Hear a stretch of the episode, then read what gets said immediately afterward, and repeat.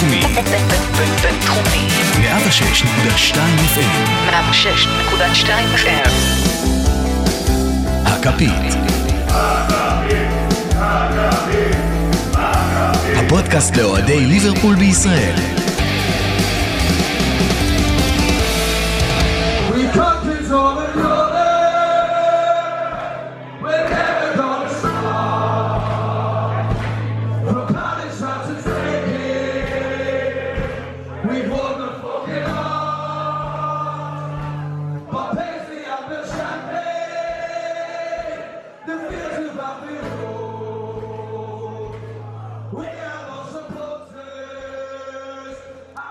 אז ברוכים הבאים לפרק החדש, השני, של פודקאסט הכפית. פודקאסט שכל כולו על טהרת מועדון הכדורגל ממערב אנגליה. אני אראל מורחובסקי, ויחד איתי נמצאים פה רותם זמורה. מה קורה, רותם? בסדר גמור. ובגלל ששר לא יכל להגיע היום, ואנחנו דוגלים בשוויון חברתי, הבאנו לכם כהן אחר, לישי כהן. מה שלומכם? מה הולך? מה העניינים? טוב, אז uh, אחרי כמה ימים של עבודה, הצלחנו סוף סוף לדאוג שהפוד הזה יעלה גם לספוטיפיי, גם לגוגל פודקאסט, גם לאפל פודקאסט, ככה שאתם יכולים באמת, מוזמנים להצטרף אלינו, להאזין בכל פלטפורמה נוחה שתרצו. אה, אנחנו מקליטים את הפרק הזה עם היציאה לפגרה, אנחנו כבר אחרי 12 משחקים בליגה, ויש לנו שבועיים בלי פרימייר ליג. אמ, אז ננצל את הזמן שלנו בשביל לסכם את ה-12 מחזורים האחרונים, לדבר על היכולת, מערכים, איך הרכש החדש יתאקלם, ומה צופה לנו העתיד. אנחנו נימנע מלדבר על המשחקים הבאים, כי אנחנו מתכננים לעשות איזה פרק לפני סוף הפגרה, ככה שנוכל לדבר לקראת ווטפורד, לקראת PSG. אה, נראה לי הבנו, מעברון קצר, ומתחילים.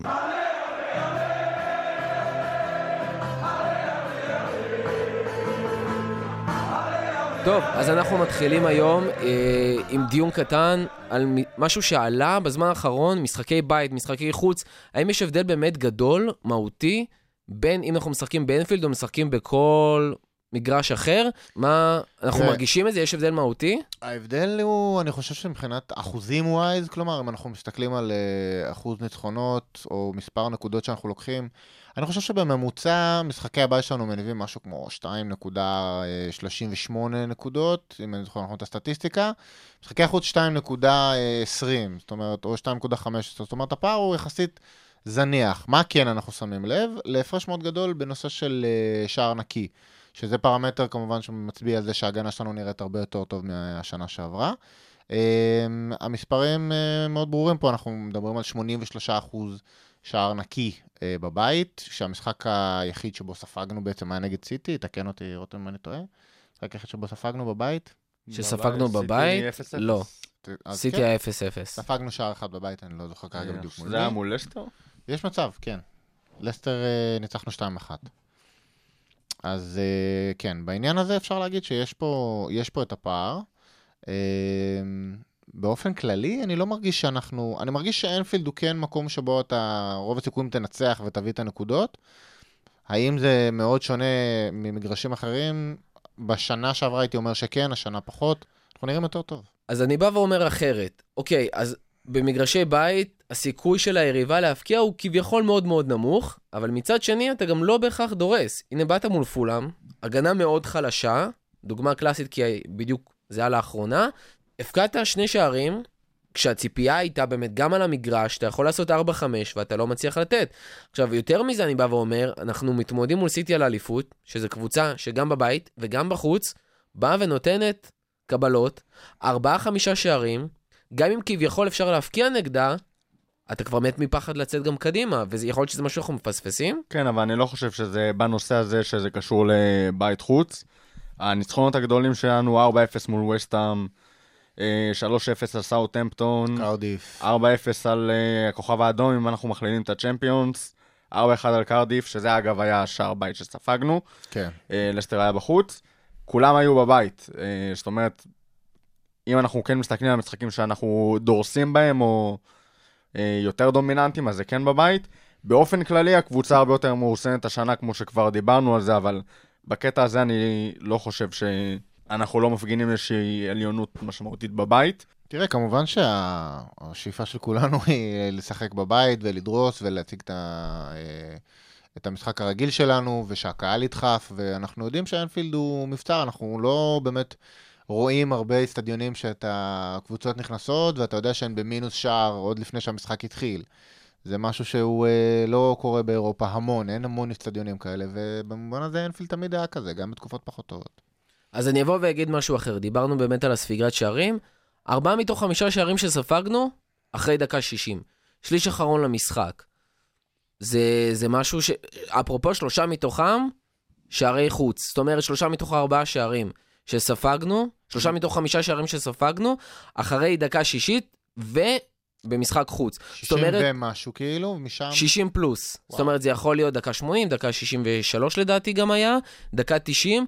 זה אומר שאנחנו מחוץ לאנפילד יותר רופסים, אפשר להגיד, יותר חלשים, אין כבר את באמת העניין של, ה, של הקונטרה, לא, פחות מפחדים מאיתנו, רותם? אה, אני לא חושב שזה קשור לזה, גם בגלל המדגם המצומצם, אבל אה, השערים האלה ספגנו במשחקים קצת פחות דומיננטיים שלנו, וכשאתה לא מוביל בבטחה דקה 60, אז אה, אתה הולך קדימה. אז זה כן מתקשר למה שאמרתי אחרי זה, לפני כן, לגבי אה, העניין בהגבלה לסיטי. זאת אומרת, אתה לא דורס, אז אתה כן נותן פתח ל- לקבוצות לתת בך, וכנראה שזה קורה יותר במשחקי חוץ. יש מקרים uh, שאפשר להצביע עליהם ולהגיד שהמדיניות החילופים של קלופ אולי מביאה לזה שאנחנו uh, מובילים 1 או 2-0, ואנחנו מנסים טיפה ללכת אחורה, אתה רואה חילופים הגנתיים יותר, uh, אתה רואה איזשהו ניסיון יותר to contain, כלומר להחזיק את הכדור יותר אצלך, uh, ובהדרגה ללכת אחורה, ראינו חילופים של בלמים, ראינו חילופים של קשרי אמצע נכנסים. לפעמים הדבר הזה מזמין התקפות, אנחנו נמצאים בליגה שבה אתה יכול לקבל שער משום מקום, מכל קבוצה, כולל אה, הקבוצות החלשות כביכול על הנייר, כמו קרדיף, עפולאם, ששתיהן נתנו לך, אה, ששתיהן אה, אה, הבקיעו לך שערים. שניים מתוך חמישה בסך הכל שספגת השנה. אז הנקודה היא בעצם שבכל שלב שבו אתה, בכל שלב שבו המשחק שלך הוא לא, הוא לא רגיל ושוטף קדימה, אתה תמיד נמצא בסכנה לספוג, וזה אגב לקח שקלופ הפיק מהשנה שעברה. כלומר, אנחנו לא דורסים בצורה יוצאת דופן, אנחנו כן מחזיקים יותר את הליש ושולטים. זה גם מביא לזה שהתקפה נמצאת פחות בגבוה, מה שנקרא. אה, שוב קצת לנושא של הדקה 60, אני חושב שדקה 60 באופן כללי בכדורגל זה דקה שבה אתה מנסה כבר לשנות דברים, וגם אם אנחנו לא במצב של אה, יתרון, זה הזמן שבו קלופ אומר, טוב יאללה חבר'ה קדימה, צריך להבקיע, זה גם חושף את ההגנה, וגם הקבוצה שמולנו, אם יש לה עוד איזשהו סיכוי לחזור, זה הדקה שבה הם אה, אומרים, טוב, אין לנו יותר מה להפסיד. בוא נתאבד. כן, בוא נתאבד, כי לשחק פתוח מול ההתחלה מול ליברפול זה באמת התאבדות. דקה 60, כבר צריך להתחיל לשחק כדורגל אם רוצים להוציא נקודות. ברוב המקרים אתה גם בפיגור במצב הזה. כן, או בפיגור או ב-0-0 ומנסה להוציא נקודות אה, כמו אה, ארסנל לדוגמה, זה לא היה ב-0-0, אבל לקראת סוף המשחק הם שלחו ארבעה חלוצים קדימה, וזה מסביר לדוגמה למה אתה מקבל אחרי דקה 60, כשמעלים מולך ארבעה חלוצים, אז יש סיכוי טוב שתספוג. זה לא משהו שיכול לקרות לפני דקה 60. אני חושב שבאמת נכנסנו לעובי הקורה בעניין הזה, אבל דבר קטן ממש לפני שאנחנו מסיימים את החלק הזה, אני בא ואומר, רגע, אולי זה לא בית חוץ, אולי זה עניין של החילופים של קלופ, אולי זה עניין של אנחנו לא מתנים לקראת סוף המשחק, למרות הכושר הגבוה שלנו, במצב שאנחנו יכולים לתת, כמו שארסנל עושים העונה, לתת דקה 60, דקה 70, דקה 80, להכניס שחקן התקפה, שבאמת ייתן קצב נוסף למשחק, יכול לעקוץ, כמו שדרך אגב, סטאריץ' כבר עשה תחילת עונה ואיפשהו זה הפסיק, אוריגי היום שלא מצליח לעשות, ושקירי הרבה פעמים שציפית שייכנס מוקדם יותר, ו... ולא קורה. במקרה של שקירי אני יכול להגיד שהוא, אנחנו עוד ניגע בזה בהמשך כמובן, אה, במקרה של שקירי אני רק אגע בזה במילה אחת, הוא עומד בציפיות. אה, אני חושב שהוא צריך לראות הרבה יותר מגרש ולהיות אה, פקטור, בהיעדר פקטור אחר לצורך העניין, שגם על זה נדבר יותר מאוחר. אה, אבל כן, אני, אני מרגיש ש, שלחילופים של קלופ יש נגיעה בדבר הזה. באופן טבעי, אתה יודע, לפעמים אתה, לפעמים החילופים האלה עובדים יותר, לפעמים פחות. כרגע נראה שהם עובדים יותר, כי אתה עדיין ספגת מעט מאוד שערים העונה. טוב, אז פה אנחנו מסיימים את החלק הזה, ומיד אנחנו עוברים לדבר על אחד הרכשים שלנו בקיץ האחרון, ואיך שחקנים חדשים מסתגלים לסגל.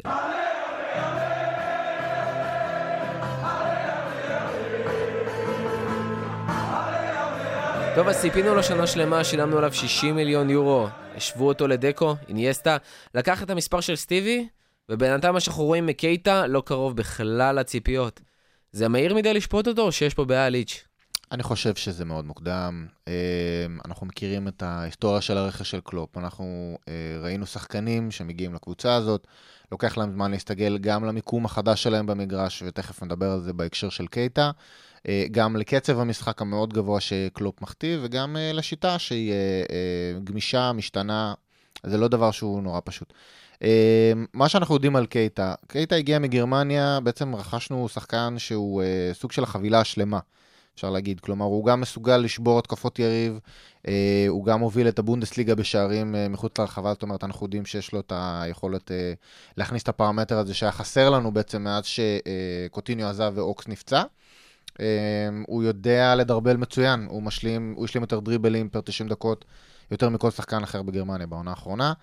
אה, הוא יודע למסור בין שחקנים, הוא יודע להעמיד חלוצים מול השער, הוא נכנס לרחבה בעצמו, הוא מאיים. הבן אדם, שוב, באמת, החבילה השלמה. אה, בדקות שהוא כן שיחק העונה, התחלנו לראות ניצוצות מה שהוא מסוגל לעשות, אבל אז חלה איזושהי ירידה. אבל, כן, אבל. אה, חשוב לציין שרמת הציפיות פה היא גם שונה, אנחנו לא מדברים כבר על לייפציג, אנחנו מדברים על קבוצת צמרת באנגליה, וזה שחקן אה, שבסך הכל הוא מאוד צעיר, ומצפים ממנו לתת קבלות מאוד מאוד מהר. אגב, הוא אמר את זה בעצמו. כלומר, הוא מודע לזה שהצורך שלו בהסתגלות הוא אה, אקוטי ומשמעותי, הוא יודע שסומכים עליו, הוא יודע כמה הוא עלה. אה, שוב, אני באמת לא חושב, אנחנו תכף ניכנס יותר לפרמטרים של הנתונים, אבל אני חושב שאפשר אפשר לרדת ממנו קצת, אפשר לתת לו טיפה אוויר, קייטה נמצא בסיטואציה לא פשוטה, הוא גם סוחב פציעה עכשיו, לא מצב נוח. הוא חזר אבל לסגל, אנחנו יכולים להגיד שהוא כן כשיר לשחק, זאת אומרת, גם לדעתי הוא מזומן לנבחרות, אה, לפגרה כרגע, וגם מול וורדפורד הוא אמור לשחק, הוא כבר ישב על הספסל. נשים שנייה את הפציעה בצד, שהוא כן עוד צריך לחזור ולהשתקם ולשחק קצת בשביל לחזור לכושר, אבל אני בא ואומר משהו שהרבה אנשים מעלים אותו. הוא שחקן בליברפול, הוא מקבל משכורת מאוד גבוהה, הוא גם משחק ברמות גבוהות, זאת אומרת, הוא שיחק גם אה, בצ'מפיונס עונה שעברה בלייפציג. נכון. האם כשהוא מגיע לפרמייר ליג, למרות שכן זאת ליגה ברמה גבוהה והכל, האם הפקטור פה זה הכדורגל שלו? זאת אומרת, הכדורגל לא מספיק טוב והוא צריך להשתפר? האם זה עניין של כושר, או האם זה העניין של אה, התאמה לשיטה? תראה, כשראיתי שהחתמנו אותו שנה שעברה, אה, נרגשתי מאוד לקראת העונה הזאת, כי אמרתי, וואלה, יש פה שחקן שיודע שהוא אצלנו כבר במשך שנה שלמה, בטח הכינו אותו לפני זה, שלחו לו תדריכים אה, טקטיים, בטוח קלופ דיבר איתו קצת לפני זה, והייתי בטוח שהוא הולך לפתוח בטירוף, ומוכן לגמרי, או כמעט מוכן לגמרי. זה היה נראה ככה בהתחלה, ממש במשחק שניים הראשונים שלו, אה, ואז זה קצת נעלם. ועכשיו כרגע נראה שהוא לא מסתגל. אה, כמובן זה עוד מוקדם, אבל זה לא מה שציפיתי משחקן ששנה שלמה יודע שהוא מגיע לקבוצה. אבל אז ראיתי את השינוי סגנון של קלופ. ואמרתי, וואלה, לא משנה כמה בן אדם אה, הלך והסתכל על אה, משחקים שלנו שנה שעברה, וכמה הכינו אותו, זה לא, אותו, זה לא אותה אופרה משנה שעברה, וזה קצת ביאס אותי, כי זה היה יכול להיות יופי של יתרון, רכש אה, מוכן לחלוטין. אני רוצה להגיד אבל גם בעניין הזה שהוא מציע, הוא מציע גם כרגע במצבו שכביכול אפשר לשים במרכאות כפולות שהכושר שלו נמוך ושהוא עדיין לא בהסתגלות, מבחינת יכולת הגנתית אה, קייטה, וזו אמירה מאוד אה, אה, נועזת, אבל אפשר לבדוק את זה, הוא לא נופל מקנטה בפרמטרים הגנתיים, אני מדבר מבחינת חילוצי כדור, אה, תיקולים. אה, אנחנו גם- מדברים על עונה, צריך לזכור שקנטה כמובן. משחק יותר מקדימה עונה, עם ג'ורג'יני מאחור. חד משמעית, וקייטה, אם אנחנו כבר מציינים, משחק יותר מאחורה. זאת אומרת, אה, מבחינת תרומה הגנתית, הוא מול טוטנאם וגם מול וסטאם, שתי הקבוצות מאוד מאוד התקשו לייצר מולנו מצבים אה, מהאמצע. גם בזכות התמיכה של מאנה ורוברטסון בסיפור, אבל קייטה, אה, הוא החזיק מה שנקרא dead zone. זאת אומרת, כל כדור שעבר דרך קייטה בשני המשחקים האלה פשוט עצר אצלו. בצד הפחות חיובי, הוא מתקשה לעשות פעולות שבגרמניה היו יותר פשוטות עבורו. זאת אומרת, גם בגלל שזו ליגה שונה, וגם בגלל שקלופ קצת שינה לו את הגדרת התפקיד. זה מה שרותם התחיל להגיד קודם. בלייפציג הוא מצא את עצמו מבקש כל הזמן את הכדור, דוהר קדימה, מוסר, אה, אה, בועט מרחוק אמרנו. זאת אומרת, שמונה by the book. ובליברפול הוא נדרש להפעיל איזשהו סט יכולות אחר שהוא עדיין לא שולט בו 100%. זאת אומרת, גם להחזיק את הכדור, גם לתמוך בהתקפה מטווח יותר רחוק, הוא רגיל לרוץ הרבה יותר פנימה.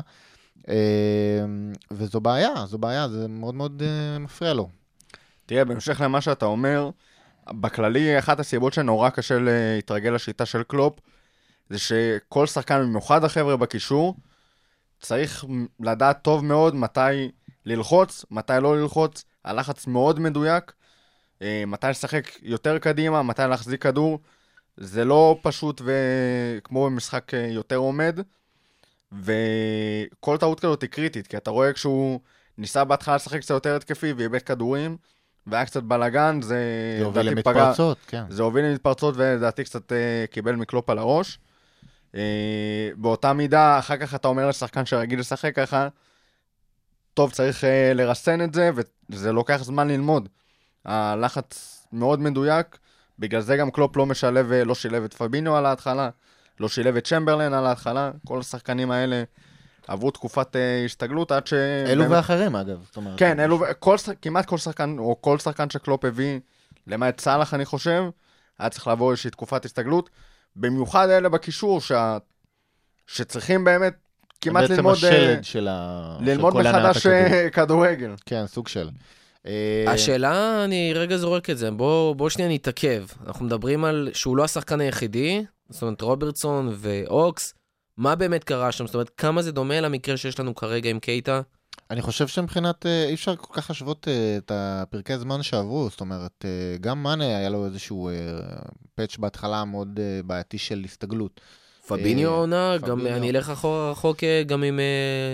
חשוב גם. להבין, חשוב גם להבין את רמת הציפיות מכל אחד מהם, זאת אומרת, פביניו עם כל זה שהוא קשר מאוד מוכשר והגיע ממונקו ולקח שם אליפות, עדיין זה לא מה שציפינו מקייטה, זאת אומרת, קייטה באמת הגיע על תקן מישהו שאמור להושיע את הקישור שלנו ולהעניק לו את הברק שלא היה לו. ו... במקומי, במקומי במקום שברמה יותר קוטיניו, נמוכה. לצורך העניין. אה, מי? במקום קוטיניו. זאת אומרת, קייטה כאשר הוא הגיע, הוא היה אמור ל- ל- להחזיק את המשחק מהאמצע. נחשיניו, נחשיניו, סליחה. ברח לי. תודה. הוא היה אמור, כן, לא, לא הבנתי מה זה. אמ, וזה מה שקייטה כרגע לא מצליח לעשות, אבל א', שוב, הוא עבר פציעה, ב', הוא מסתגל, וג', אמ, אתה יודע, הוא צעיר, הוא שחקן צעיר, אנחנו שוכחים את זה כי, אתה יודע, הוא מראה רמת אה, כדורגל מאוד גבוהה ובשלות מאוד גבוהה מה, מההיסטוריה שלו, ואנחנו שוכחים שמדובר בסך הכל בבחור שבפברואר בן 24, זאת אומרת, הוא לא שכח לשחק כדורגל. יש לו מאמן שהוא מאוד סבלני, ושיש לו הרבה אמון ברכש שלו, ואני באמת צופה שהוא יעמוד בקרוב על הרגליים ויתחיל לתת את הערך המוסף שלשמו הוא הגיע. אה, אני אגיד יותר מזה, אני חייב קצת לסנגר על קייטה. אה, גילוי נאות קטן, זה שחקן שמאוד רציתי שהוא יגיע. גם יותר מזה, אמרתי שלדעתי לפחות, הוא סוג של מאנה של הקישור.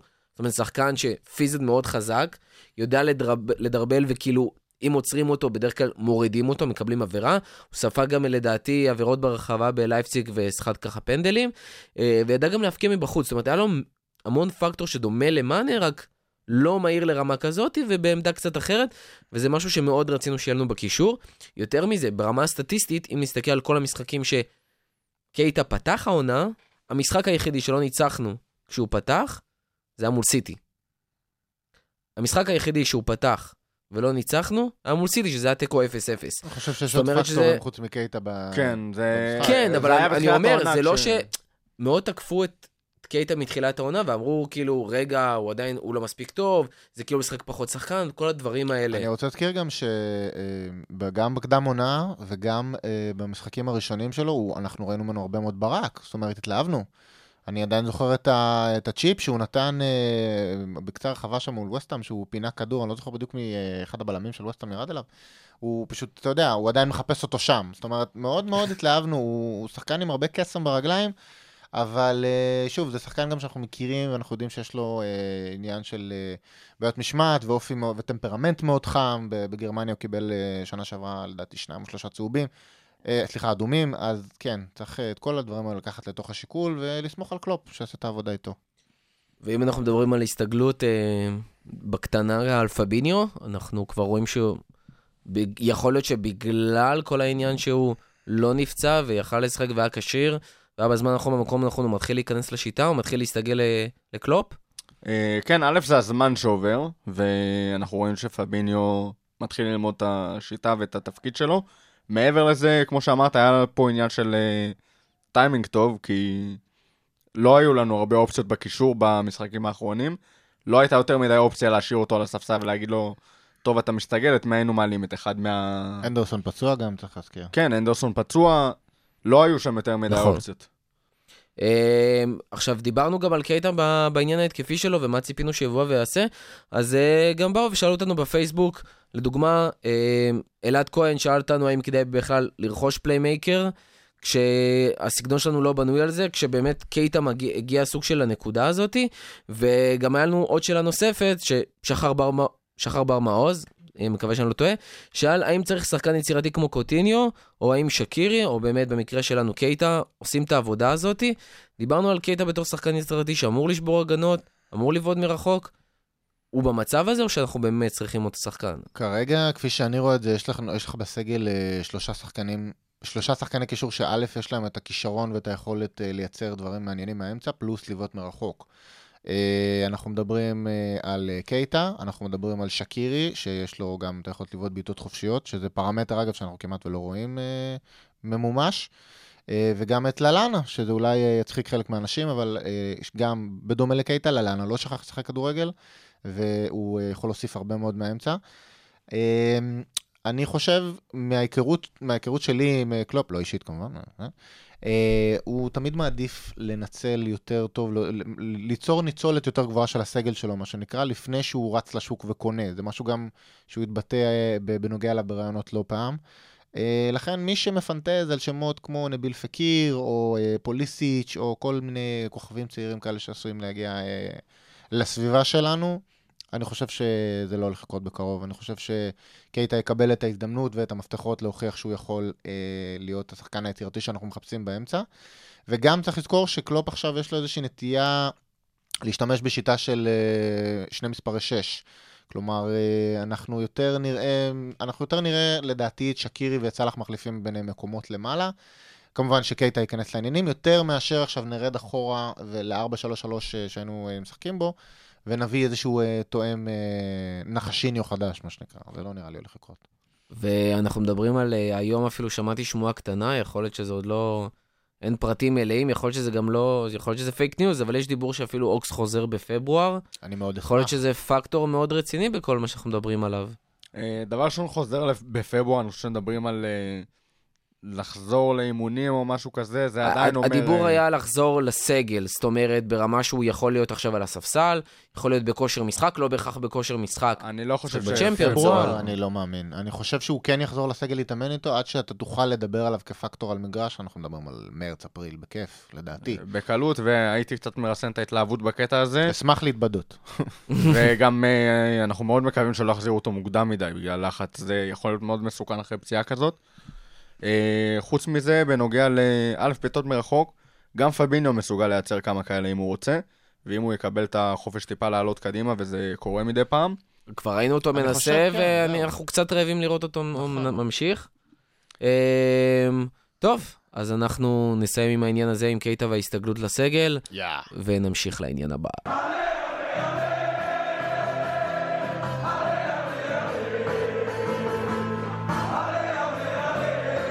טוב, אז הנושא הבא שלנו, אנחנו הולכים לדבר על גם רכש חדש, שקירי, ואפילו רוצים לתת פה השוואה קטנה לסאלח. רותם? כן, הדרך שהם עברו אלינו, האמת, אה, דומה להפליא. באופן חשוד, יש להגיד. באופן חשוד ביותר. אה, שניהם פחות או יותר התחילו את הקריירה המקצוענית שלהם בבאזל, שקירי ממש גדל שם, סאלח עבר לשם ממצרים, שלפני זה אני לא יודע כמה מקצועני זה היה. שקירי עזב את באזל ביולי 2012, ב- בגיל 21, נמכר לביירן בכמעט 12 מיליון יורו. באותו קיץ אה, סאלח מיודע- מיודענו הצטרף לבאזל. אהה. זאת אומרת, אהה. ממש מחליף ישיר אה, לשחקן. אה, על אותה עמדה, אותו סגנון. אפשר להגיד שזו אותה עמדה בעצם? כן, שניהם שיחקו בתור אה, ווינגר ימני ב- כן. בבאזל. אה, כן, אחר כך ש... שניהם גם נתנו חזק למכבי, אם אני לא טועה. להיות. לא נפתח יודע- את זה פה, רותם. לא יודע. מה קרה עם שקירי, אבל אה, כן. אה, שניהם אחר כך אה, נמכרו למועדון גדול, סאלח לצ'לסי, גדול יחסית, הגדרה גמישה. שקירי לביירן, כמו שאמרנו.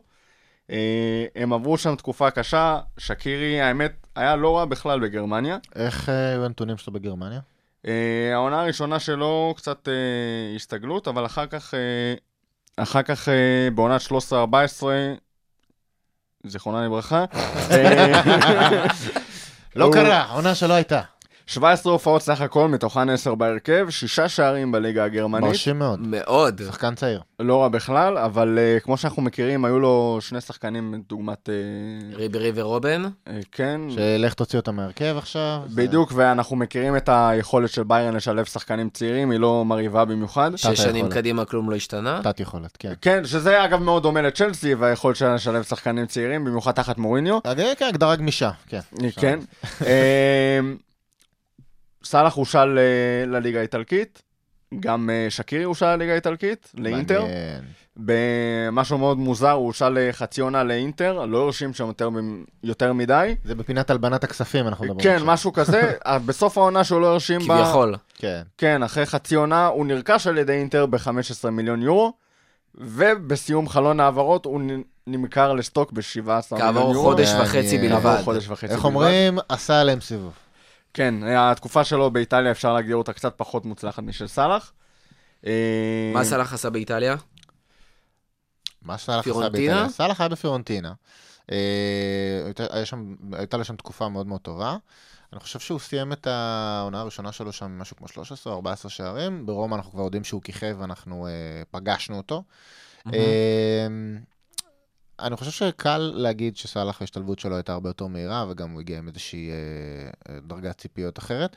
ולהזכיר שגם אותו, אגב, אה, אה, גנבנו במשהו כמו 42 מיליון, שזה שבר את השיא של קארול בזמנו, אבל עדיין להיום זה סכום פשוט מצחיק אה, ביחס למה שקיבלנו ממנו. האם שקירי זה סאלח הבא? זה קצת farfetched, אבל אני כן יכול להגיד שזה... יש הרבה מאפיינים דומים, מדובר על שני שחקנים טכניים מאוד מאוד רעבים לכדור, חוש שערים מפותח, אה, אף אחד מהם ממש לא אוהב להיות מוחלף, אנחנו רואים את זה. אה, רותם? אה, כן, כמו שאמרת, הם לא הגיעו כבר לליברפול באותו סטטוס, למרות הדרך היחסית דומה שהם עברו. אה, סאלח הפציץ בליגה האיטלקית והגיע בסכום גניבה, אבל אה, סכום לא כזה פעוט, לעומת שקירי שהגיע אלינו בכמה? 13 מיליון פאונד? 13.75, בעקבות איזה סעיף שחרור שהיה לו מסטוק על אה, ירידת ליגה, מה לעשות. שזה פחות או יותר חינם בשוק של היום. במיוחד אה, עם אה, התוצר ששקירי מביא לך לליברפול, כן? שאגב אמור להיות הרבה יותר אם הוא יקבל יותר דקות, שזה דבר שאני באמת לא מבין למה קלופ לא, לא עושה ומיישם. לא, אבל תכף נגיע לזה. כן, כן, שם פחות או יותר נגמר הדמיון, למרות ששניהם, כמו שאמרנו, היו שחקנים צעירים מאוד מאוד מבטיחים. סאלח קצת יותר מימש את זה, שקירי טיפה דעך בסטוק, אה, ואנחנו מקווים בעצם להחזיר אותו לאותו שקירי שהושווה למסי השוויצרי או מה שזה לא יהיה, והוגדר כאחד מהכישרונות הגדולים בזמנו. אכן, אנחנו פה בשביל אה, לעזור לו לממש את זה. אנחנו נעשה את זה. רגע, אז מה בעצם אנחנו? אנחנו רוצים להשוות את אה, סאלח ושקירי? באמת ניתן להשוואה? אני, איך שאני רואה את זה, כבר הם, הם לא על אותו תקן אה, אפילו. זה, זה יותר אה, פיקנטריה וזה מאשר איזושהי השוואה ישירה. תלוי מה אנחנו רוצים אה, להגיד היה פה. פה איזו השוואה, ב- נראה לי בפעם הקודמת, בין סאלח לשחקן של מכבי תל אביב, היה שם איזה משהו זה לא היה פה, זה היה אצל הזווית החמודים ש- אחר? כן, שאירחו אותי. שרותם מככב בו? ייתכן ושמעתי את זה ולא הבנתי מה אני שומע. אבל ברצינות, אני רוצה להגיד שנייה, סאלח אנחנו ראינו בדיוק מה הוא מסוגל לעשות בשנה שעברה, שחקן שהתפוצץ בכישרון בלתי נגמר, שם גולים מכל זווית אפשרית, ורק אה, תיקול אה, בלתי אה, סביר והולם, שאני אמור לי פשוט להתבטא פה בעדינות, אז זה מה שאני עושה, מצד אה, סרחיו רמוס, גרם לכך שהוא לא סיים את העונה הזאת לדעתי גם עם גביע אלופות. אה, בתחילת העונה הזאת אנחנו ראינו שכולם, כל היריבות בעצם למדו את סאלח מאוד מאוד יפה. אנחנו יכולים לראות עליו שמירה כפולה, משולשת, בכל רגע שהוא מקבל את הכדור ומנסה לפרוץ קדימה, מכל העברים עטים עליו סוג של gegenpressing הפוך של היריבות. אה, זה כמובן מאוד מאוד מקשה עליו לפתח את המשחק הרגיל שלו אה, ולתת לו את התוצרים שהוא נתן בעונה שעברה. אה, רותם גם באחת ההזדמנויות אמר שמעט שמעמיסים לנו את האגפים, הרבה יותר קשה לנו להבקיע. זה אומר שגם מאנה וגם סאלח נתקלים בהרבה חומות, להבדיל ממאנה שרואה קיר ופשוט נכנס בתוכו, סאלח איכשהו מנסה לעבור אותו. יחד עם כל זאת, אני לא חושב, וגם הסטטיסטיקה לדעתי מתיישרת בעניין הזה, שהנתונים של סאלח מאוד מאוד שונים מהשנה שעברה. בשנה שעברה, במשחק ה-12, היו לו משהו כמו אה, שמונה או תשעה שערים כבר אה, בליגה, עכשיו הוא עומד לדעתי על שישה. זאת אומרת, ההבדל הוא לא... גם הוא וגם מאנה נמצאים כרגע על שישה שערים. אני מזכיר את זה שמאנה, עונה שעברה סיים עם עשרה שערים סוף ליגה. מה הכוונה? בכל הליגה, נכון? בכל הליגה, 38 מחזורים, כאילו סך הכל. ועכשיו אנחנו עם עשרה בנובמבר. שערים, אנחנו נמצאים בנובמבר אחרי 12 מחזורים, מאנה כבר עם שישה שערים. מדהים. ואני מזכיר שהוא, אתה יודע, פה נותן צמד, שם נותן צמד. זאת אומרת, זה לא שהוא עקבי, אבל הוא נותן את התוצאה. אה, כן, מאנה נותן העונה כמה שערים, הוא קצת נרגע לאחרונה, אני חושב, הוא פתח יותר חזק. אה, מה שיפה אצל מאנה זה שאתה באמת יכול לראות שגם כאשר הוא אה, כביכול מגיע לא בפורמה מלאה, או לא, הוא פשוט מביא את השער משום מקום, זה קרה כבר פעמיים העונה. אה, שהוא אה, נתן צמד, תזכירו לי רק מי, מי, מול מי הוא נתן צמד? לדעתי במשחק לא... הוא נתן, שאלה טובה. בכל מקרה הוא נתן צמד העונה. וזה היה אחרי בעצם משחק מאוד מאוד רע שלו. אז אה, מה- הנקודה פה היא שבעצם מאנה זה שחקן, אה, זה שחקן של מאני טיים. הוא יודע לשלוף את הדברים האלה גם כאשר הוא לא משחק טוב, ואת אותם דברים אגב אפשר להגיד על סאלח. אגב, מאנה, אומרים את זה הרבה על פירמינו, אבל מאנה עושה המון הגנה. מאנה עושה המון הגנה, לדעתי... אה, אני אריאל- אגיד לך יותר מזה, מאנה מכל שחקני התקפה, ואפילו מהקישור, עשה הכי הרבה חטיפות העונה. זאת אומרת, אם אנחנו מסתכלים על אינטרספשנס, למאנה יש היום כבר שישה, שבעה שבע. אה, חטיפות, זאת אומרת שאנחנו מדברים על חטיפה, זה אומר ששחקן באמת לוקח כדור של היריבה בזמן השליטה שלו, והוא משאיר אותו, זאת אומרת, הוא לא מעיף אותו לטיזינמו. לצורך ההשוואה, וונדייק עומד על 11 interception, שזה בסך הכל ארבעה יותר, וזה שחקן שהעבודה שלו היא לעשות interception, אז כן, ובובי, כשאנחנו מדברים עליו בתור שחקן שבאמת יש לו יכולות הגנתיות בתור חלוץ, חלוץ דפנסיבי. עשה אחד. זאת אומרת, חטיפה אחת מתחילת העונה. והוא לדעתי פתח אפילו כל משחק סטאריג' העונה. לדעתי, סטאריג' אפילו לדעתי עשה שתיים. לא, לא, אה, סטאריג' גם עומד על איזה חטיפה אחת או אפילו אפס. כן, אני, על בובי אה, אנחנו נשמח להרחיב בפודקאסט לפני אה, פסג'ה וווטפורד, יש שם עוד לא מעט לדבר. אגב, הצמדים היו נגד ווסטהאם במשחק הראשון, אחר כך הבקיע שער נגד קריסטל פאלאס, והצמד הבא היה כלומר, יש נגד... לו שני צמדים מהעונה. כן, הצמד כן. הבא היה נגד קרדיף. כן, זכרתי משהו לאחרונה. אני זוכר שמול קרדיף הוא לא היה להיט. אבל בסופו של דבר, אתה רואה את הקצב שלו, הוא בקצב היום, במשך העונה, אם הוא מסיים את העונה בקצב נכון להיום, הוא מסיים אותו בסביבות ה-19 שערים. זאת אומרת, זה משהו, גם סאלח, אפרופו, זאת אומרת, גם אם סאלח יורד ומה נותן לך עוד שערים, אתה עדיין עומד באותו קצב. אה, אבל אני חייב לחזור חזרה, אני רוצה להיקבע על מה שדיברנו עליו, על שקירי, בסופו של יום, אנחנו חייבים להגיד, אנחנו לא מדברים על שחקן על שחקן, זאת אומרת, זה לא שקירי וסאלח, זה לא שקירי וסאלח אחד על השני, אלא הם משחקים ביחד. זאת אומרת, כל הפעמים ש... אה, סליחה, ששקירי שיחק, סאלח שיחק חלוץ, שקירי שיחק בצד ימין, כשהוא כאילו נכנס לשחק פליימקר, כמו שקוטיניו אמרנו נחשיניו, משחק בצד השני. אנחנו, יש איזשהו נתון שאומר בעצם, אה, מדבר על חילופי מסירות בין צמדים של שחקנים, כלומר, איזה צמד שחקנים מתמסר הכי הרבה בינו אה, לבין עצמו. אה, באופן טבעי, בראש הטבלה הזאת אתה רואה אה, בלמים, שחקני אה, אגפים, כלומר מגן ימני ובלם, שזה הגיוני שאתה תראה שם את רוב המסירות. הנתון המעניין פה זה שסאלח ושקירי חיברו ביניהם בזמן שהם שיחקו ביחד בסך הכל 22 מסירות, שזה מעט מאוד, ועדיין 22 המסירות האלה הבילו שני בישולים. זאת אומרת, זה מלמד א' על הקשר בין uh, שקירי לסאלח, על ההבנה שלהם שהיא uh, עוד לא עיוורת, אבל היא מאוד מאוד מתקדמת ביחס למספר הדקות המועט שהם משחקים ביחד. Uh, וגם uh, נותנת איזושהי uh, תקווה לעתיד לגבי השחקן שאנחנו מדברים עליו מהאמצע, שאמור uh, לייצר קצת יותר ולתרום יותר ולדחוף יותר טיפה את ההתקפה קדימה, שזה משהו שחסר מהקישור. כן, אחד הדברים ששקירי נותן, וזה בא על חשבון דברים אחרים, המשחק של שקירי הרבה יותר ישיר ממה שאנחנו רואים משאר הקבוצה. זה מוביל לשני השערים, של, לשני הבישולים שלו לסאלח, נכון.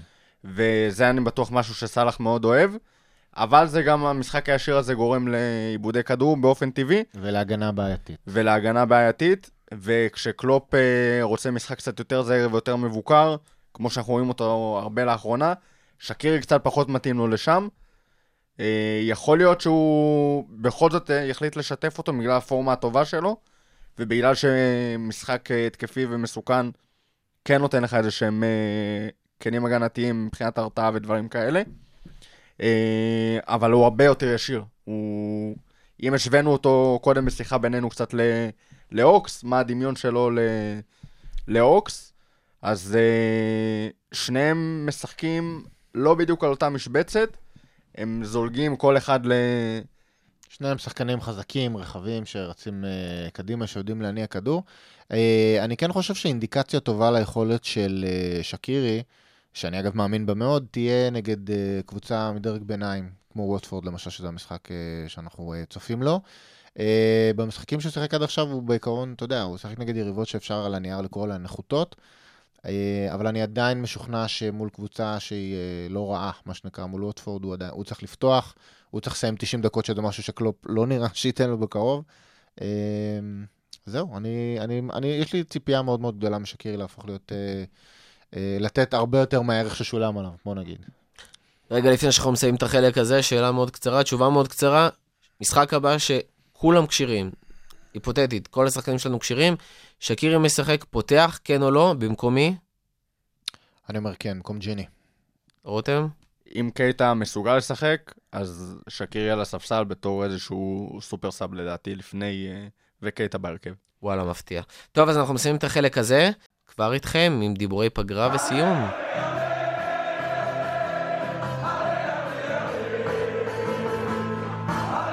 טוב, אז uh, כמה דקות לפני שאנחנו מסיימים, אנחנו רוצים לגעת ב... אם אנחנו כבר בפגרה, אז ניגע קצת בפגרה. נ... אני לא בטוח שאנחנו רוצים את זה. לא נראה לי. שכדאי. יאללה, נו, נעביר קצת למאזינים את הזמן. אה, אז בואו נתחיל עם אה, מה שקורה ברגע זה שאנחנו מקליטים. נבחרת ישראל משחקת נגד גואטמלה. ונצואלה או. גואטמלה? גואטמלה. אוקיי. אה, האמת ש-3-0 כרגע מחצית. וואו. אה, משהו מרתק על גואטמלה, נו. בפוטמוב, שהוא מציג לי את ההרכבים, אז uh, באופן מפתיע נבחרת ישראל, כל השחקנים עם תמונות. בגואטמלה, שחקן אחד. תראה לנו מי הבחור. מי הבחור? נבחר? מה שמו? מה שמו? מה שמו של הבחור? ויקטור גז'רדו, אני מהמר. אני לא יכול לקרוא את זה. נשתדל אה, פוד הבא להעלות אותו לכף, אני בטוח זה- שהוא זה זה. טוב, זו אינדיקציה טובה ליכולתה של הנבחרת שלנו, הייתי אומר. חד משמעית. אה, בכל זאת, רוברטסון שלנו פוגש את הנבחרת בפעם למשחק השנייה. מכריע. משחק קודם הוא שיחק חצי כוח. הוא היה קשר שמאלי ולדעתי לא היה טוב באמת. אני לא, הוא שיחק, שיחקו עם אה, חמישה שחקני הגנה כמו ישראל, והוא משחק על אה, תקן כמו טאוואטחה אצלנו, על אה? כנף שמאלי, wingback כזה.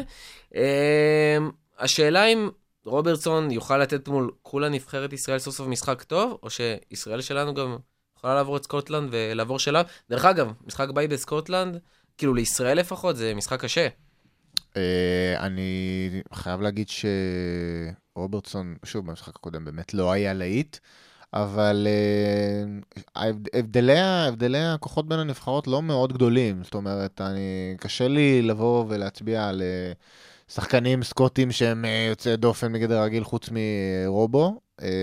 אני צופה שהמשחק ייגמר בתיקו, אני לא יודע לאיזה מקום זה ישלח אותנו בבית, אבל זה לדעתי ההימור, אם אנחנו במקום הזה. אני חושב שזה נורא קשה להתבלט עם אה, חבורת, אה, לא יודע אם זה נגרים, אבל הנבחרת הסקוטית לא ברמה גבוהה במיוחד. אה, לא שישראלית כן, אבל אני לא חושב שמגן יכול יותר מדי לעשות אה, אימפקט כזה גדול לנבחרת שלו. אולי לא, הוא תופקד בתור ווינגר, מה, אי אפשר לדעת, מה? אה, לא בטוח שמחמיא לו העמדה הזאת של הווינגר. הקרוסים שלו מדהימים, אבל... אה, אבל הם גם צריכים לעבור קצת יותר מאחורה, זאת אומרת, אם הוא מגיע לכיוון הרחבה, קצת יותר קשה לו, אבל אם הוא בא מאחור, הוא יכול לתת באמת... אה, רותם ציין פה את העניין של הקרוסים, לרוברטסון יש עונה כבר חמישה בישולים מכל המסגרות. הבחור יודע להרים, להרים כדורים, ויכול להיות שמול הגנה שהיא, נגיד, נמוכה נגיד וחלשה. בעדינות היא רופסת בטירוף, אז זה יכול להניב פירות. אני השאלה לא אם. יש לו למי לתת את הכדורים. אה, לא לא מחכים שם סאלח ושקירים. לא. יש להם איזה חלוץ שבאמת אה, בונה על אה, נגיחות, ולדעתי במשחק האחרון של הנבחרת היה אפשר לראות שזה היה באמת מסוכן והיה לו יום רע, אבל אי אפשר לדעת. משחק נוסף שמעניין, יש לנו את אנגליה נגד קרואטיה, שזה אומר גומז גומז בתור בלם נגד לוברן. בתור אני- בלם הטוב בעולם, יש לציין. כן, אני לא בטוח מי מהם יותר טוב, האם באמת קרובים להיות הכי טובים בעולם, אבל um, אני חייב להגיד, גומז ולוברן היום, בסוג של מלחמה על, על המקום שלהם בהרכב, על אחד של השני, כי ונדייק, בנקר שללא עוררין, אבל אם לא גומז אז זה לוברן, ואם גומז יורד ביכולת כנראה ש... אני פחות מסכים שיש פה תחרות, אני מרגיש שגומז מאוד מאוד מאוד חזק אה, בתוך העמדה הזאת, וזה אחרי שבמשך אה, חלק ניכר מהעונה שעברה הוא אה, תפר הרבה קילומטראז' בתור מגן ימני, שזו העמדה שחותם אומר, לא החמיאה לו המון. הוא היה לפרקים יעיל, לפרקים אה, עשה טעויות שעלו לנו ביוקר. בתור בלם לעומת זאת, שזו התפקיד שבו הוא גדל, הוא, הוא שקט, הוא בטוח, הוא מנקה, הוא לא עושה טעויות. זה כמובן לא מזיק שיש לידך את ונדייק, אבל אה, מבחינתי זה hands down, הוא, הוא, הוא עקף את לוברן במרוץ הזה, לוברן כרגע מספר 3 בהגדרה. למרות משחקי הנבחרת במונדיאל. אני אתן את זה מאוד בקצרה. שחקן שיש לו חצי שעה להתראיין לערוץ יוטיוב בשביל לדבר על כמה הוא שחקן טוב. אה, אני לא חושב שזה מעיד על דברים טובים. אנחנו מדברים על לוברן כמובן. כן. כן. אה, טוב, משחק נוסף שיש לנו, ברזיל נגד אורוגוואי, לא שחקן ליברפול מול שחקן ליברפול, אבל חלוץ ליברפול מול אה. אקס חלוץ ליברפול. תמיד יהיה שחקן ליברפול. לא פירמינו. משחק מול סוארז, אני יכול להגיד שאחד השחקנים האהובים עליי שהיו בליברפול. אני, אני חייב לתת את העקיצה הזאת. זאת אומרת, סוארז היה חלוץ, וואלה היה גם אגואיסט הרבה פעמים, אבל היה מבקיע. זאת אומרת, לא. משנה איפה היית נותן לו את ה space של החצי מטר, אפילו פחות, בועט לשער מפקיע. חיית שערים. בובי, אה, זאת אומרת, הר... הוא מפספס המון מצבים, הרבה פעמים החלוץ? הוא הפוך מהאגואיסט. משחק תכלס על העמדה של החלוץ, באמת משחק חלוץ כבר תקופה ארוכה. האם בובי השנה, עם הסמליות הזאת של המשחק נבח... נבחרות הזה, האם הוא צריך להתחיל להיות יותר אגואיסט? ובוא ניתן תשובה קצרה. התשובה היא חד משמעית כן. זאת אומרת, זה גם תלוי מאוד בהגדרה שלו. אם הוא אה, חלוץ אה, רחבה המרכזי שאמור אה, אה, להסתער על השער בכל הזדמנות, אז שיעשה את זה. אני לא בטוח שזה באופי שלו. אני כן יודע שצ'יצ'ה מאוד הצטער שהוא לא אה, פתח יותר במונדיאל. הוא גם אמר את זה לדעתי. כן, הוא התראיין. נקודה אחת על פירמינו, כמו שאמרתי, אני אשמח לדבר עליו בפעם הבאה. אה, אני רוצה קצת לראות את המשחק ראש שלו. אני לא יודע עם כמה זה יתבטא, וחלוץ... אה, אם אני זוכר נכון, פרמינו הבקיע שלושה או ארבעה שערים בעונה שעברה בנגיחות. יש לו משחק ראש, אני יש לו, לא- ראיתי את זה העונה. יכול. להיות זה העניין גם מההצבה שלו, אה, ושוב, המערכים קצת השתנו, אנחנו נראה לי נדבר על זה הרבה יותר ב- ב pod הבא, ממש לקראת המשחקים, גם בליגה, גם בצ'מפיונס, אה, אבל חד משמעית. טוב, אז אנחנו סיימנו פה להיום, תודה רבה. מה כבר נגמר. לעשות, כבר... רגע, יש? פה משהו על פורטנייט. רגע, מה רגע, קרה? לא, מה פורטנייט? עכשיו? מה? אה. רותם? לא, זה לא תעדכן, זה לא תעדכן, פה? כבר פתחת את זה, לא משנה, תגיד, תגיד. לא יודע, זה אריאל כתב. לא. מה? אה, טוב, אז אה, כן. איפה שלא תהיו בפקקים, בבישולים, חדר כושר, או תוך כדי פורטנייט, כמו שרותם עובר, נותן לפטר! ספוילרים. מקווים שנהנתם, ואנחנו כאן בשביל להמשיך לספק לכם את התוכן ולהנעים לכם את הזמן. אם יש לכם הערות, ביקורות, בקשות, טענות, מוזמנים לכתוב הכל בפוסט שאנחנו מעלים עם הפודקאסט. נשמח להתייחס להכל. ותמי, אנחנו דפוסים, אז די, תשחררי אותנו. אה, תודה רבה לרותם, ליצ'י. לילה טוב. שהשתתף איתנו הפעם, אנחנו מעיפים אותך חג עד לפעם שמח. הבאה. חג מה זה- שמח? איזה חג יש לנו? אנחנו רק מתים שהפגרה תיגמר. אה, חג נבחרות, יש אנשים שחוגגים את זה. חג. פגרה. סיימנו כאן, לפטר. לפטר.